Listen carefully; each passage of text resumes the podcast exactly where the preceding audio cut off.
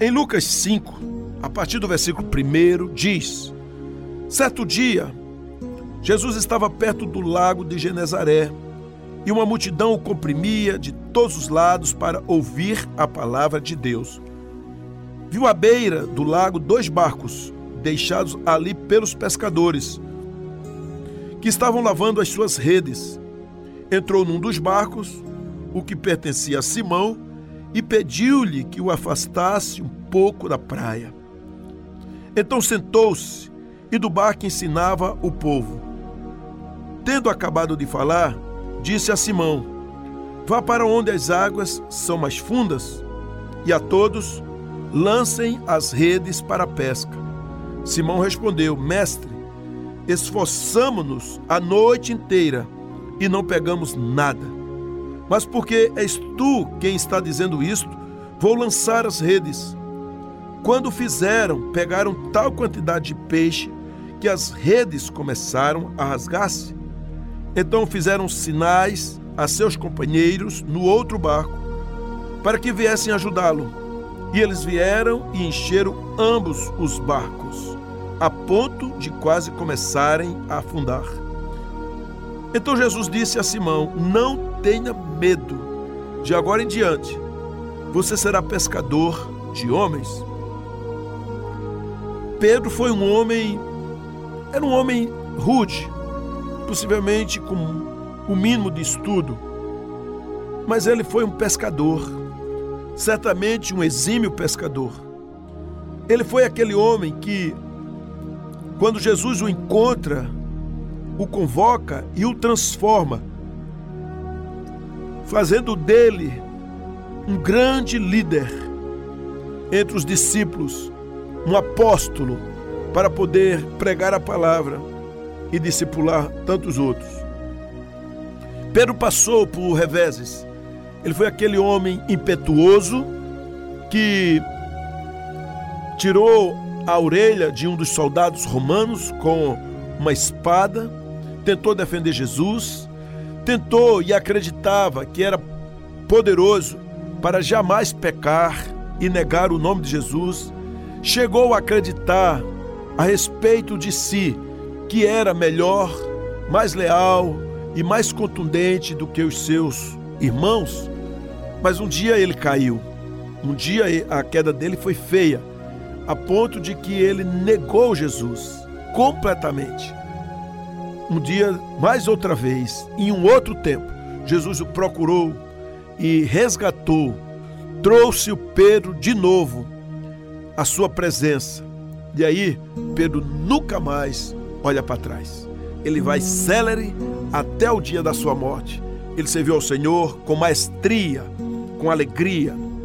Então, queridos, Jesus foi aquele que arrancou Pedro de trás das redes e fez dele um pescador de homens, um pastor de ovelhas. Então, Pedro foi um homem inserido no reino de Deus e Deus deu uma visão. A visão sem ação é um sonho, ação sem visão é um pesadelo. Então vamos tirar algumas lições. Por que é que o Senhor chama a nós? Ele não chamou somente a Pedro. Pedro é um modelo de pescador de homens, muito intenso. Pregou com o pulmão na boca. Ele gritou aos pulmões. E ele falou às multidões. Ele sabia quem era Jesus ele não deixou para trás. E quando ele fez uma grande pregação, milhares e milhares de pessoas se renderam aos pés de Cristo. Por isso, nós precisamos tirar algumas lições, não apenas da vida de Pedro, mas da vida de um discípulo. Como é que o Senhor chama, invoca, convoca, porque o Senhor ele é maravilhoso. Esse Deus tremendamente incrível eu quero trazer algumas lições, irmãos, para você, minha querida, que pescadores são todos aqueles que nasceram de novo, pescadores de homens. Você nasceu de novo? Tem o Espírito Santo? Você acredita nisso, que o Senhor te perdoou, que o Senhor te renovou? Você é aquela pessoa que confia no Senhor, que acredita na Bíblia Sagrada? que sabe que o Senhor enviou o Espírito para todo aquele que nele crê, essa pessoa não vai mais perecer, mas passa a ter a vida eterna. Se você é uma dessas pessoas e está aqui me ouvindo, eu preciso dizer uma coisa. Deus chamou você para pregar a palavra. Pregar a palavra tempo e fora de tempo. Não querendo transferir. Ah, isso é para um pastor, um seminarista, o evangelista, o missionário. Não, ele chamou a mim e a você. Se você ainda não tem o Espírito Santo, até entendo. Se você ainda não tem a certeza da vida eterna, é compreensível. Mas se você já tem, se você é um daqueles que pode dizer assim, não foi mérito meu, mas foi mérito do Senhor, então você foi hoje convocado e arregimentado, aprovado para ser um pescador de homens. E eu quero dizer que uma pessoa que tem os olhos no reino de Deus e quer pescar outras pessoas, essa pessoa não desperdiça oportunidades. Aqui em Lucas 5, versos 1 e 2, diz: Certo dia Jesus estava perto do lago de Genezaré e uma multidão o comprimia de todos os lados para ouvir a palavra de Deus. Viu à beira do lago dois barcos, deixados ali pelos pescadores que estavam lavando as suas redes. Então Jesus não perdeu tempo. Ele olhou para ali e viu Pedro e João. Ele não ficou esperando. Ele foi logo lá. Ele viu mais na frente, ele viu Tiago. Quando ele foi encontrando as pessoas, ele já saiu chamando.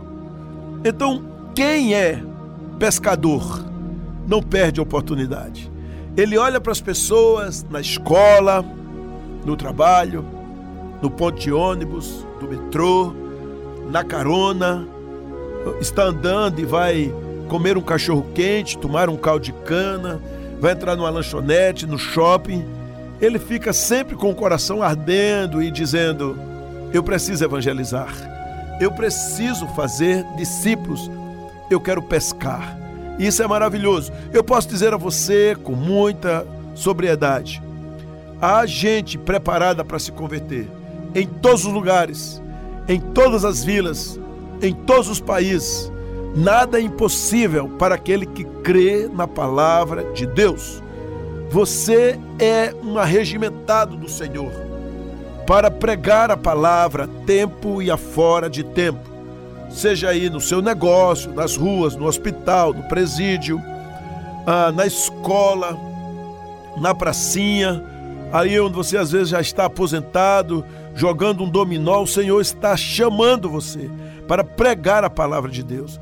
No meio da sua família, dos seus amigos, até da, daquela viagem que você está fazendo para ir fazer um cruzeiro, um navio, um avião, e não dá para perder tempo. Eu lembro de um testemunho do Sérgio Queiroz, uma vez que eu estava no, em um congresso lá na Cidade Viva, ali em João Pessoa, ele tinha tomado um voo é, de um país na Europa para outro e encontrou uma senhora ao seu lado e enquanto ela estava ali, ele falou de Jesus para aquela mulher. E daqui a pouco, aquela mulher que era uma estrangeira, naturalmente, para nós, ela começou a chorar. E antes que o avião pousasse, ela já tinha se rendido a Jesus. Você tem essa experiência? Ah, queridos, como é bom Quantas almas eu pude ganhar para Jesus e o melhor de tudo, eu estou vivo aqui. Não posso pensar somente nesse instrumento maravilhoso que é a rádio. Aqui, milhares de pessoas já acertaram suas vidas com Jesus. Eu talvez eu só venha conhecer, se o Senhor assim permitir, no céu.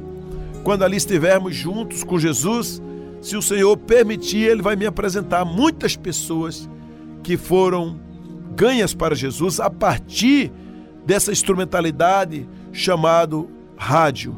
É maravilhoso, de plataforma digital, como alguns ligam para mim, pastor, estou vindo aqui agora, o programa às vezes é à tarde, mas agora que é de manhã, pense na, nos países da Europa, os Estados Unidos tem um horário alterado, é diferente, é um fuso, e isso muda a história.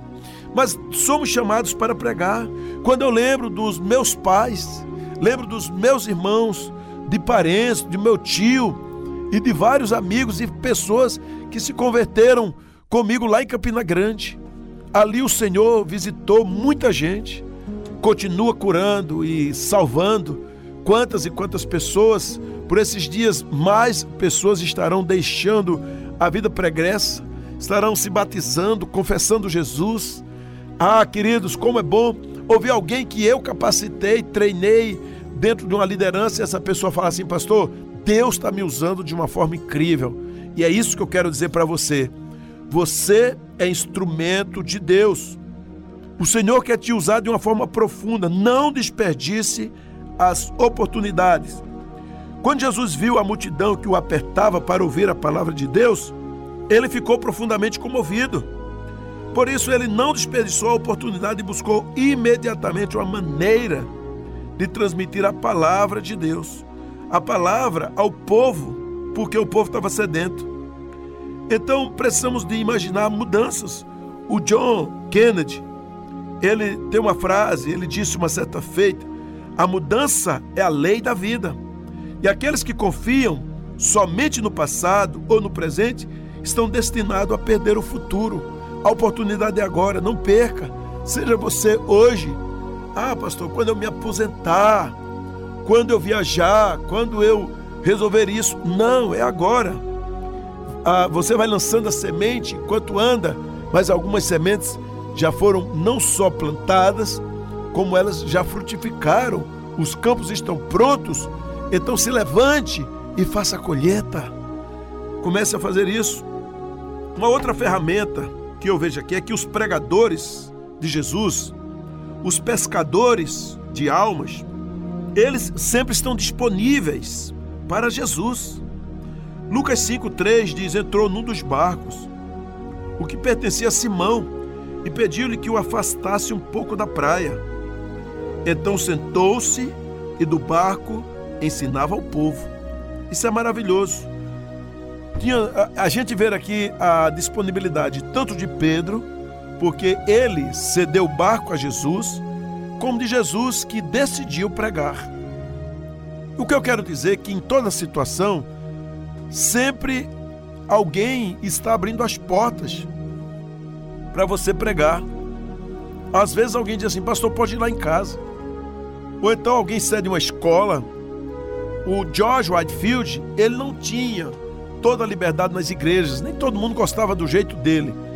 Então ele foi um grande pregador que pregava nas praças, nas beiras dos rios, em Londres, por onde passava.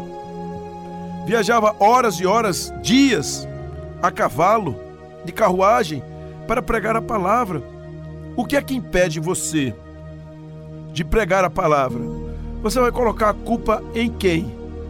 Eu já ouvi gente querer pregar somente através de igrejas. Se não tiver um púlpito, aquilo não funciona. Não é por aí. Precisa pregar onde quer que esteja. Gente, púlpito nem sempre você vai ter. Quando eu falo púlpito de igreja, uma vez mesmo um pastor, ele passou um tempo lá na igreja e depois chegou assim: Você não me chama para pregar. Eu disse, mas como eu, eu tenho que lhe chamar para pregar? Eu estou lhe impedindo de pregar? O seu negócio é pregar num púlpito de uma igreja? Pare com isso. Aliás, não é por aí. Você tem que pregar onde estiver. Aliás, lá na Ibal nós temos vários pastores. Alguns deles nunca pregam no púlpito. Faz um grande trabalho de bastidor. Faz um grande trabalho. Cuida de gente. Não é de pouca, não, é muita gente vários ministérios. Mas tem gente que acha que o local de pregar é um púlpito de igreja. Não, faça sua igreja onde você está. Faça dentro da sua casa. Faça na rua. Faça no metrô, no ônibus, onde você estiver. As pessoas, quando você vai lavar seu carro, por onde você caminha, então você faz isso e toca a vida para frente, em nome de Jesus. Que você realmente não pare de pregar a tempo e fora de tempo. É essa palavra que o Senhor manda você. Então, pescadores de homens são homens e mulheres lavados no sangue de Jesus. Jesus entrou no barco, não era dele. Um emprestou o barco, o outro foi e utilizou-se do barco. É assim o tempo todo acontece. Qual o seu barco? Qual a sua plataforma? Aliás, irmãos, uma coisa que Jesus mais pregou foi ao ar livre, nas casas, andando, e aqui ali, às vezes, ia numa sinagoga. Uma outra lição que eu tiro aqui é que pescadores de homens, eles têm um foco direcionado, eles não perdem tempo, eles transformam o tempo, eles ganham tempo. A Bíblia diz em Lucas 5, no versículo 2 e 3: Viu à beira do lago dois barcos, deixados ali pelos pescadores, que estavam lavando as suas redes. Entrou num dos barcos, o que pertencia a Simão, e pediu-lhe que o afastasse um pouco da praia. Então sentou-se e do barco ensinava o povo. O que é que é importante para você? Jesus parou tudo. Ele só queria agora pregar a palavra. Eu não sei, não sei como você administra seu tempo, mas você deve, de uma forma ou de outra, fazer discípulos para Jesus. Faça discípulos. Invista seu tempo, descanse. Eu posso até dizer que quem investe tempo em evangelizar, até as doenças se vão. Porque a pessoa que fica o tempo todo angustiada, preocupada, os problemas do dia a dia, e esquece de pregar, de evangelizar, de testemunhar, vai carregar muito mais preocupação. E o Senhor quer curar você de toda preocupação. Ele quer tratar a sua vida. E esse é um tempo maravilhoso. Então, é o Senhor que cuida, o Senhor que trata, o Senhor que fala, o Senhor que abençoa, o Senhor que ajuda, é o Senhor que está presente agora. Então, em nome de Jesus, o Senhor é tremendamente maravilhoso e Ele quer que você pregue a palavra a tempo e a fora de tempo. Esses pescadores estavam ocupados com suas atividades do dia a dia. Eles estavam realizando uma tarefa necessária, eles eram pescadores e precisavam de negócios, de dinheiro. Mas agora eles estavam lavando as redes porque iriam reutilizar. Não é assim? Você limpa seu escritório, você joga lixo no local certo, você paga suas contas, você troca uma lâmpada porque você precisa daquele local, daquele ambiente. Você lava os lençóis da cama porque vai precisar de novo. Assim eles estavam lavando as redes. Mas, queridos, apesar disso, o Senhor Jesus tirou eles desse trabalho necessário e fez com que seus olhares se voltassem para um trabalho muito mais importante e urgente. Pense nisso.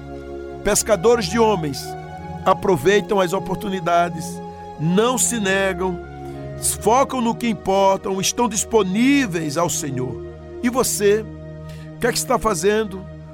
O que é que está ganhando de tempo? O que está andando, fazendo no dia a dia, eu posso dizer que você é um pescador de almas, você é uma pessoa que faz discípulos.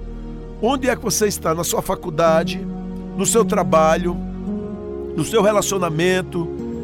Como é que você vive? Ah, tem que desopilar, eu tenho que descansar. Descanse, é do Senhor.